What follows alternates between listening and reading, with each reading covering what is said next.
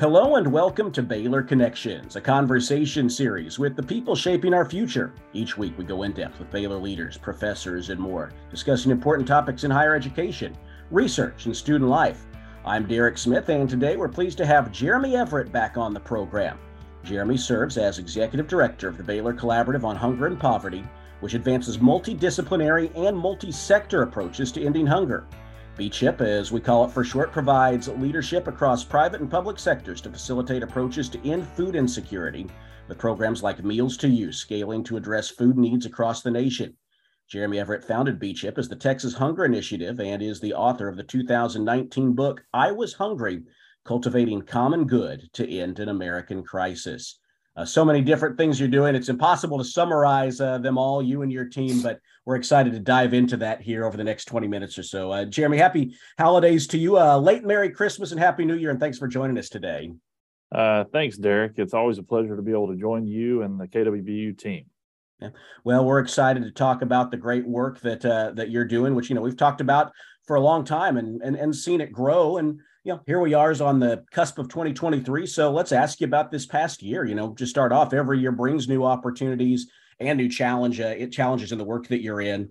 So this is a broad question to start off, but as you look back at uh, the past year at the Baylor Collaborative on Hunger and Poverty, what are some of the moments that are going to to stand out as distinct?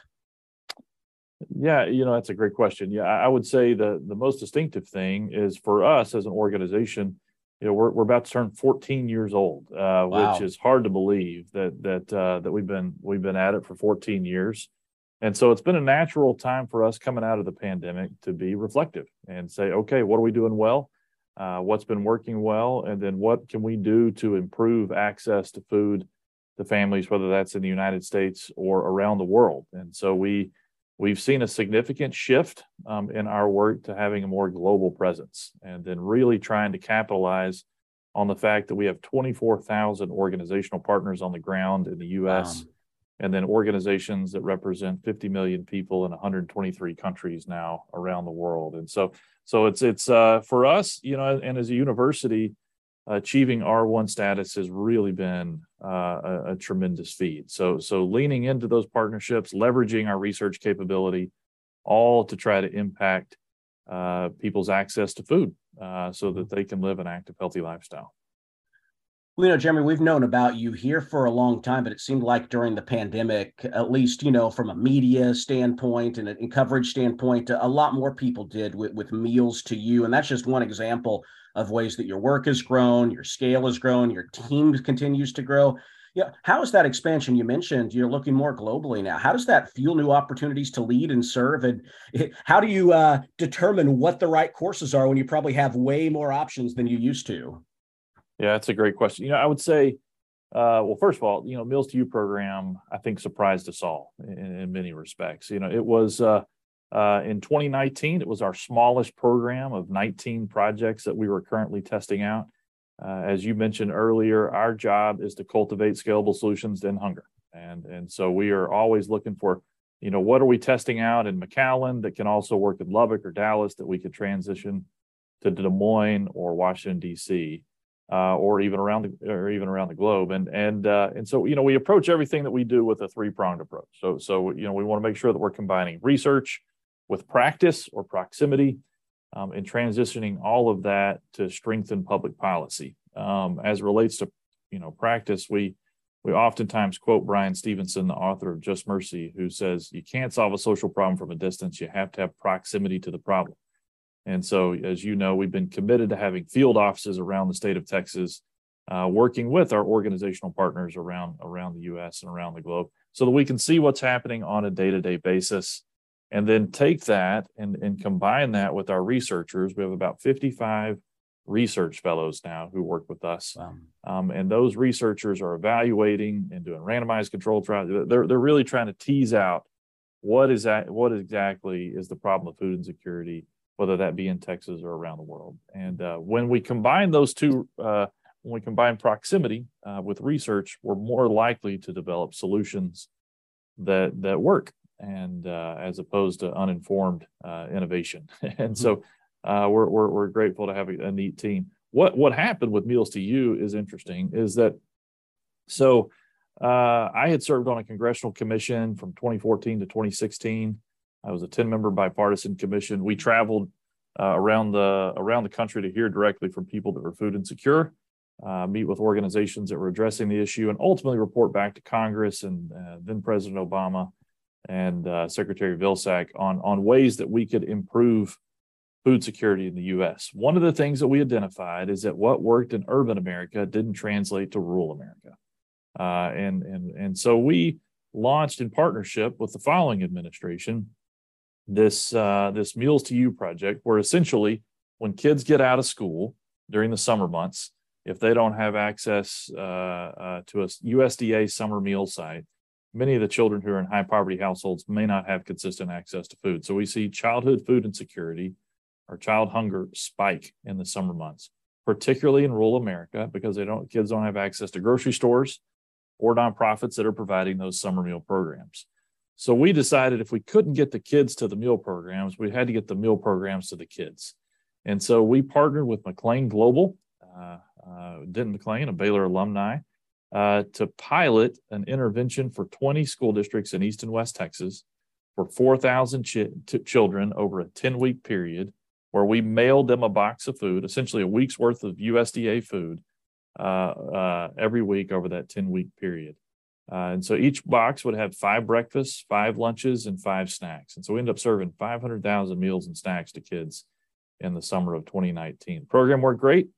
It showed, uh, our researchers showed that it had three times the positive impact of the National School Lunch Program on addressing child food insecurity. When and the National School Lunch Program is the gold standard. So that was uh, uh, that was the smallest program that we were working working on at the time uh, little did we know what was in store for us the following year. Probably, probably the answer to this question is enough uh, enough things that we could take up the whole program. But I'll ask you, what did you learn from ramping up a program like that? That, as you said, was the smallest to the ne- smallest of your 19 to the next thing you know you're being relied on by the USDA to uh, make a big dent during the pandemic. Yeah, that's uh, you know, I mean, again, you know, our, our, our job is to cultivate scalable solutions to end hunger, and so each year I have the privilege of probably visiting, in some years, hundreds uh, of organizations that are on the ground doing meaningful work. And oftentimes, you might see a, a given project that's happening on the ground that is incredibly meaningful, but might be specific to the location or specific to the individuals who have put it together. And while I think that is amazing, and we need that ultimately if we're going to end hunger, we need those contextualized solutions. Uh, but for us as an organization, our job is to cultivate scale and uh, and to really use that research proximity and and policy uh, pronged approach, you know, to to actually address this in a comprehensive way. So. Uh, what happened for us with the Meals to You program is I happened to be in DC during the spring break week of, of March uh, 2020. Uh, and I got a phone call from uh, the Secretary of Agriculture, Sonny Perdue's office, and they asked me to come over to his office, the Whitten Building, right there on the mall, uh, just down from the Capitol, uh, right there, kind of on the row of, of Smithsonian buildings in DC. And uh, and so you know that that that is not a usual occurrence. I want to say for for a secretary to call and and and require you to come over immediately I didn't know what had happened. And so when I got over there, his undersecretary, a guy named Brandon Lipps, who was just a tremendous uh, individual, Texan, uh, uh, uh said, uh, was there to meet me. And he said, Jeremy, uh, schools are about to shut down nationwide because of the pandemic. And, and we don't have a plan or a program to get food to children in rural America. Uh, when when urban and suburban schools shut down, we're going to set up curbside meal programs, and so we got a pretty good idea on how we're going to do that. But we don't have an option for kids in rural America. And he said, "Is there any way you can scale up Meals to You to go nationwide?" you know, honestly, you know, uh, between you and I, and, and maybe the listeners, I guess, uh, mm-hmm. uh, my uh, my staff wasn't with me, so I was like, "Yeah, sure, we can do it." and, uh, um, initially he thought, you know, we might go from 4,000 kids to 25,000 kids. Uh, by the end of the day, I get another phone call in my hotel room. Said, looks like it's going to be 50,000 kids. By the end of the week, it looked like it was going to be 150,000 kids. and then ultimately, it was 270,000 kids that signed up for the program. Uh, and these are children that live in America's most remote areas. We literally had kids, uh, children in uh, remote Alaska. Uh, one of the superintendents called me and said, We are 300 miles from the nearest road system. Um, and so we had to take uh, seaplanes, helicopters. Uh, I even heard stories of dog sled teams taking boxes of food wow. directly to children in these remote areas. The Havasu tribal community in the bottom of the Grand Canyon received boxes of food via mule teams. Um, and then UPS drivers and USPS drivers uh, did it everywhere else. And so we recruited a couple of companies to join McLane Global. Uh, Chartwells, which is the nation's largest school food provider, and PepsiCo has a social enterprise arm called Food for Good, led by a guy named Matt Smith. And uh, just amazing, talented individuals, all who feel uh, compelled to end hunger and to use their capabilities to do so. So we ended up serving 40 million meals uh, during the shutdown uh, that that following summer to children in 43 states plus Puerto Rico. So uh, didn't didn't see that coming uh, when we initially had the vision for Meals to You, and so it quickly became the largest thing that we'd ever done, which was uh, a real tremendous feat uh, for for our team members.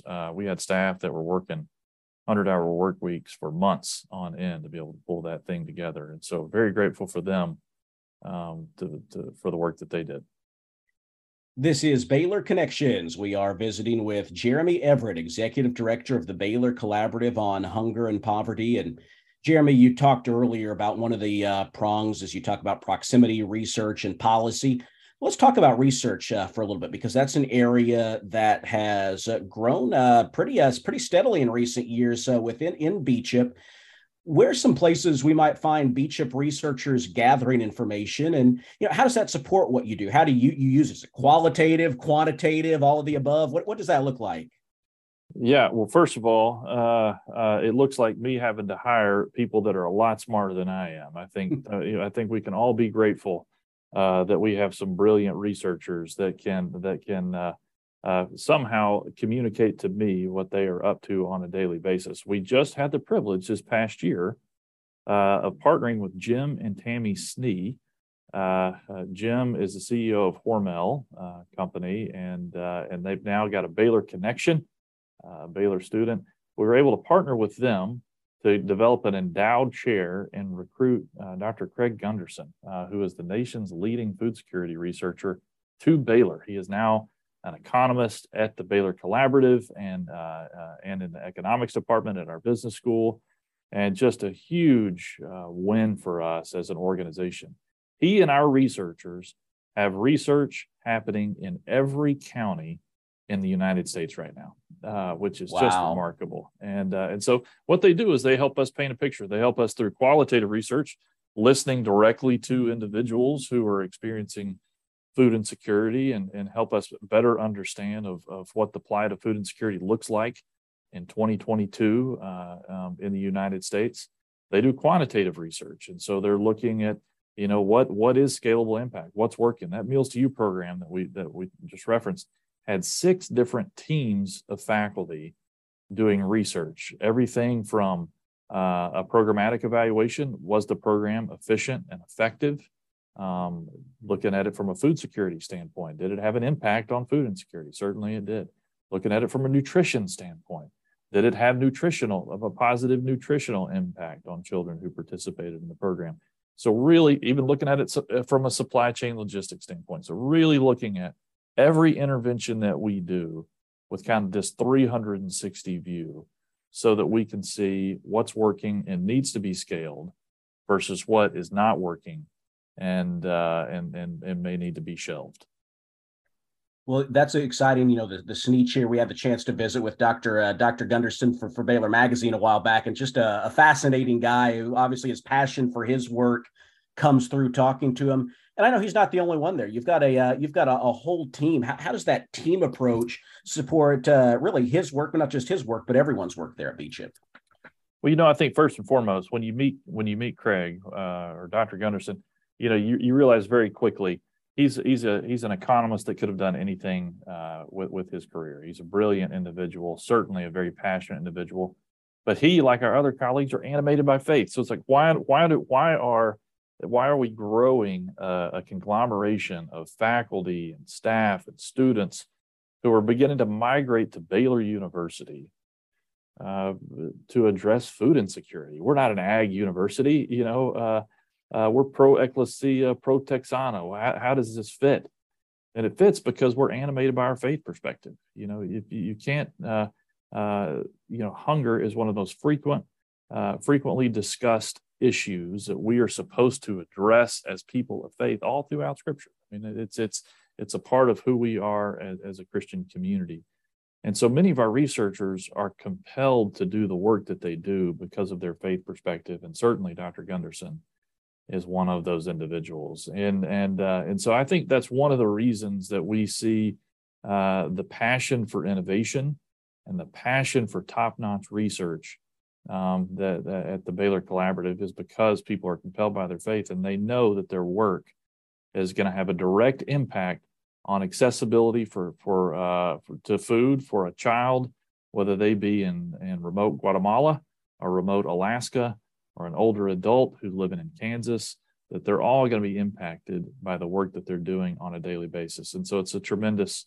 Uh, it, it's really been a pleasure just to be able to be a part of um, and, and be a witness to visiting with Jeremy Everett here on Baylor Connections. And Jeremy, we've talked a little bit about proximity and research let's talk a little bit about about policy and you know there's a number of different threads you can be a part of whether it's your work with the white house conference on hunger nutrition and health um, whether it's advocates and, staff members here in waco. What what does your approach at bchip look like when it comes to policy?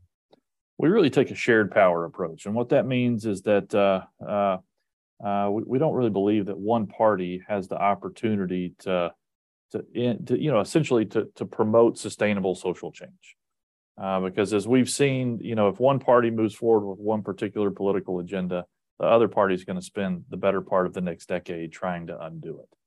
And so everything that we do, we try to do in a bipartisan capacity. So just like we try to have a multi-sectoral interventions on the local level, getting the business sector working with government and nonprofits and faith communities. We try to do the same thing when we're working in Washington, D.C. or Austin, Texas. And that is uh, we want both sides of the aisle to be represented. Uh, uh, tomorrow, uh, I head to Washington, D.C., uh, where I'll end up uh, testifying before the Senate Committee on Aging on Thursday. And, and so, all to that end, you know, so how can we work together? How can we see Republicans and Democrats work together to try to address hunger for our growing elderly adult population around the U.S. Um, and for people who live with a disability in the household? So, th- those are the things that we try to do. So we so everything that we do, we're, we're working with both sides of the aisle. Um, as you probably have heard before, you know the thing about bridge builders is you get walked on by both sides. So I think sometimes, uh, you know, it's it's it's a good idea in theory, and in practice, sometimes it can be painful. But uh, Baylor came up with this language maybe a decade ago when we had when we launched Pro Futuris, this idea of informed engagement. And that's really what we try to do on, on a policy level is we want our elected officials to have access to current and relevant research. Uh, we want them to know what's working on the ground and what we believe can be scaled so that as they debate policy, they will have that in mind so that they know what they can do to make the most difference uh, for people who are in food insecure households in the United States. Whether the Republicans or Democrats, that doesn't matter to us. Uh, you know, it doesn't uh, you know I, I i do believe that uh you know we're all called to address this issue uh it doesn't it doesn't matter what what party we ascribe to well, that that's exciting. It's exciting to see more opportunities like that come along. And frankly, Jeremy, we could talk a lot longer about uh, these opportunities, but I know we're winding down on the program here. So a- as we do, I'm just curious. You know, looking ahead to 2023 here, what are what are you excited about? What uh, most uh, animates or motivates you and your team as you look at the new year? You know, I, I think uh, um, I'm excited about. So we are going through a strategic planning uh, uh, uh process right now, and, and looking to 2030.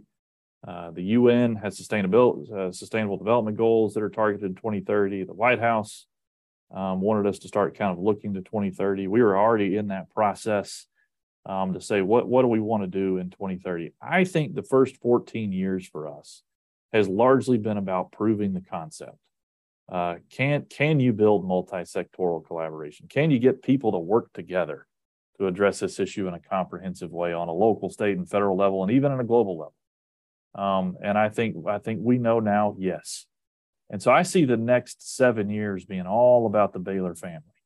I think the only way that we possibly, uh, you know, really significantly move the needle is to unleash our faculty um, to do the research that they have the capability of doing and leveraging our partnerships. We now have partnerships with UN agencies like the Food and Agriculture Organization, the World Food Program, uh, in, in the United States, USAID, uh, USDA, all kinds of big, uh, you know, uh, multinational organ uh, companies that, that, that we can leverage, and to turn those loose or to turn our faculty loose um, on them to be able to see how we can bend the needle towards justice, I think is something that we'll see doing. But really unleashing our students and our alumni. Uh, they, they have a huge amount of influence and capability. I cannot wait to see our students take innovation to a level that we cannot possibly fathom. So it's all about the Baylor family, I feel like, for us as we look towards 2030. Well, it's exciting to see the growth, and uh, you are poised for what you describe. And you mentioned the Baylor family. If people would like to learn more, uh, baylor.edu slash hunger and poverty. You could Google Baylor Collaborative on hunger and poverty, but it's uh, baylor.edu slash hunger and poverty. Well, Jeremy, uh, happy new year to you and your team. We appreciate the work you do and appreciate you taking the time today to, to share what's been going on over the last year and what's ahead. Well, it's always an honor and a gift to talk to you, Derek, and uh, and thank you for highlighting the work that we're up to. Well, thank you very much. Appreciate that, Jeremy. Jeremy Everett, Executive Director of the Baylor Collaborative on Hunger and Poverty, our guest today on Baylor Connections. I'm Derek Smith. A reminder, you can hear this and other programs online, baylor.edu slash connections, and you can subscribe to the program on iTunes. Thanks for joining us here on Baylor Connections.